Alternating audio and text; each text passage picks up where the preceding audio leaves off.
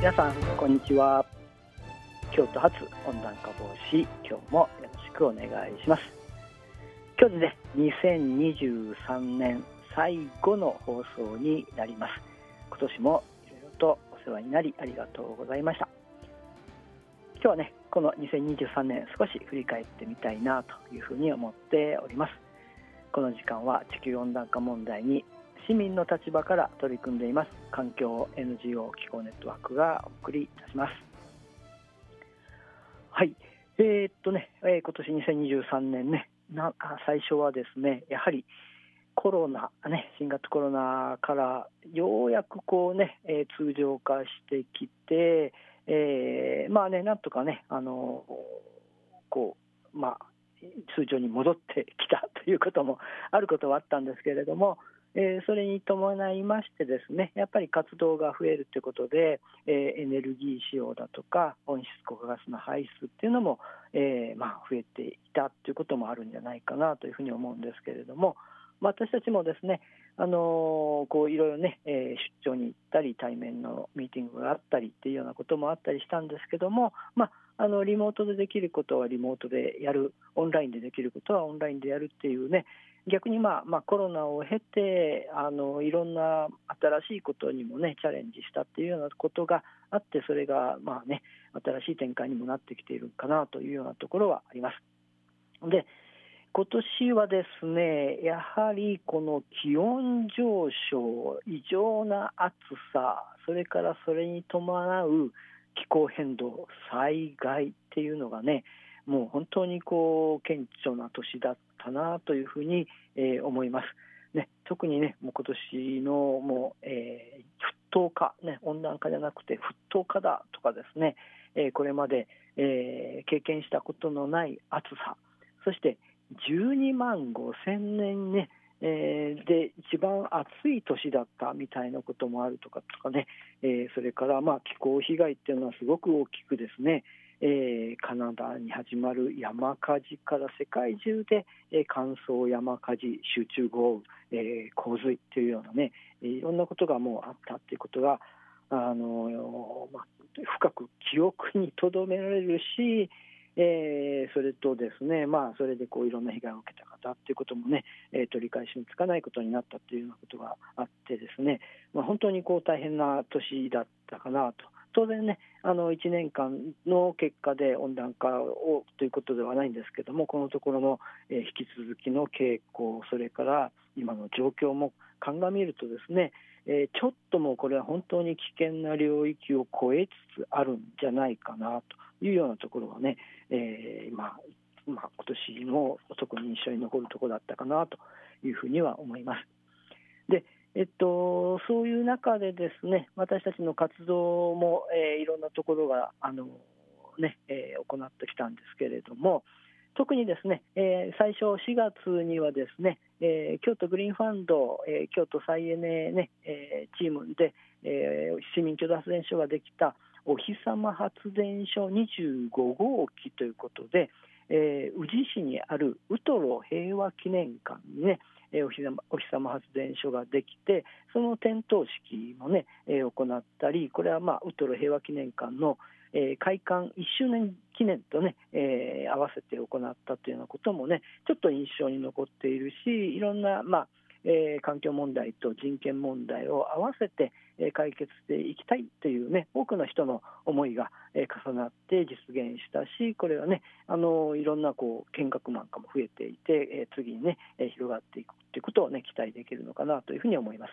で、えー、そういうことも受けましてですね、えー、11月には市民地域共同発電所全国フォーラム京都、ね、これ4年ぶりの開催ということで、こちらね、本当に、まあ、あのいろんな局面に合わせて、えー、市民が主体になって地域に貢献する、えー、再生可能エネルギーの、ね、発電所を、えー、作っていったり、まあ、政策を、ね、提案したり、えネットワークを作ったりということであったんですけれども、今年ね、えー、久しぶりに京都、えー、龍谷大学で開催したということで、まあ、多くのね、いろんないい事例も発表され、まあ、課題や、えー、それをね、克服するための、えー、まあ、なんていうんですね、アイディアなんかが、こう共有されたっていうね次にまあぜひつなげていきたいっていうところはあって再生可能エネルギーへのね、えー、転換っていうのは本当にもうねあの求められているっていう中で、えー、まあまあ量は、ね、わずか、えー、私たちの取り組み成果っていうのは、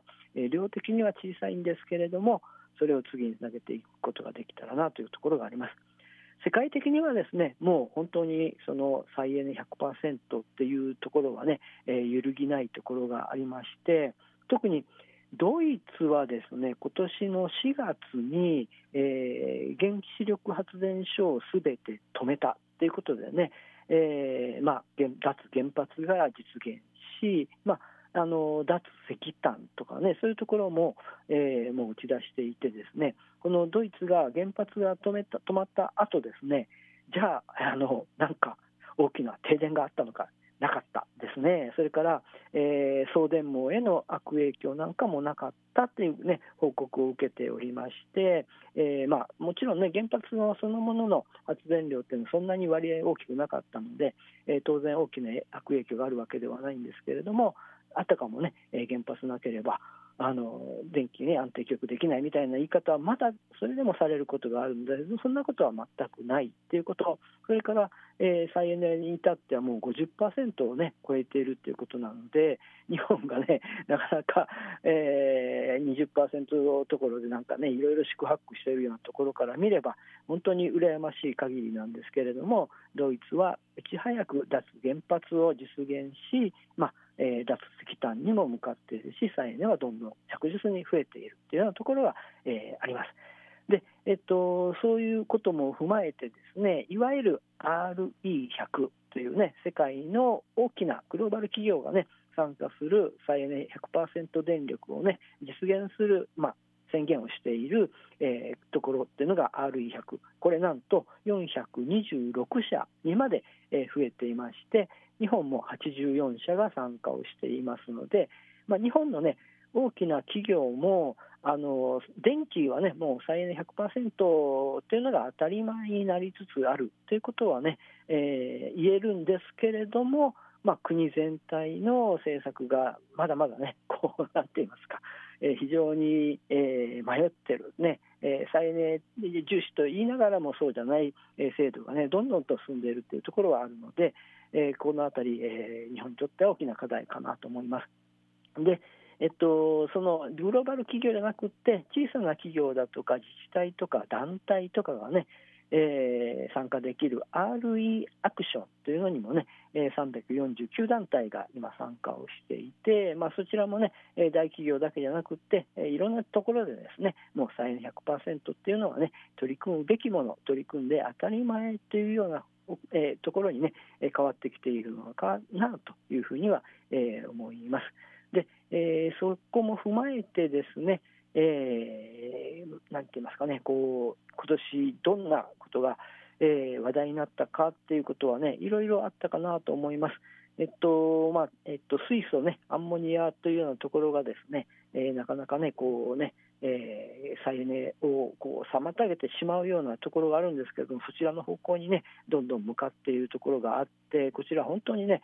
たくさんのお金がかかってしまったり、実用まで時間がかかったりですね、えー、本当にこうね、えー、CO2 削減になるのかっていうようなところがね、えー、問われているところではあるんですけれども、これをですね、こういうことも踏まえて、いわゆるグリーンウォッシュっていう言葉もね、大きな話題になったのかなというふうには思います。まあ、こちらの方ね、あの大きな話題とは言っても、あの世界全体でというよりはいうことでもないかと思うんですけれども、まああのえー、エネルギー問題、あるいは気候変動問題に、ね、取り組んでいる人たちにとっては非常に、えー、重要な問題というふうにね、捉えられていて、えー、こうやっ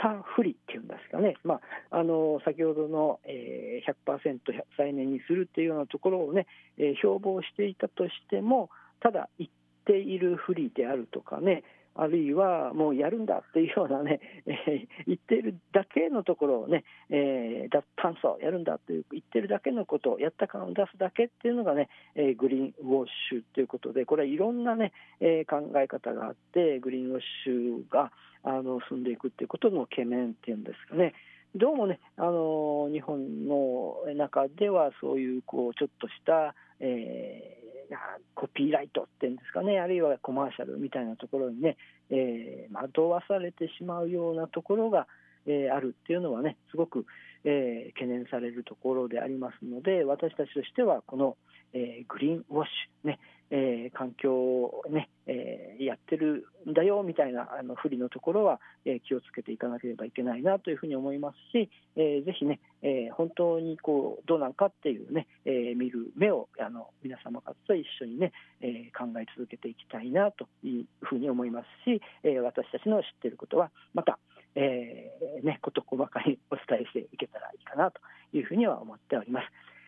それからね、あの最後、え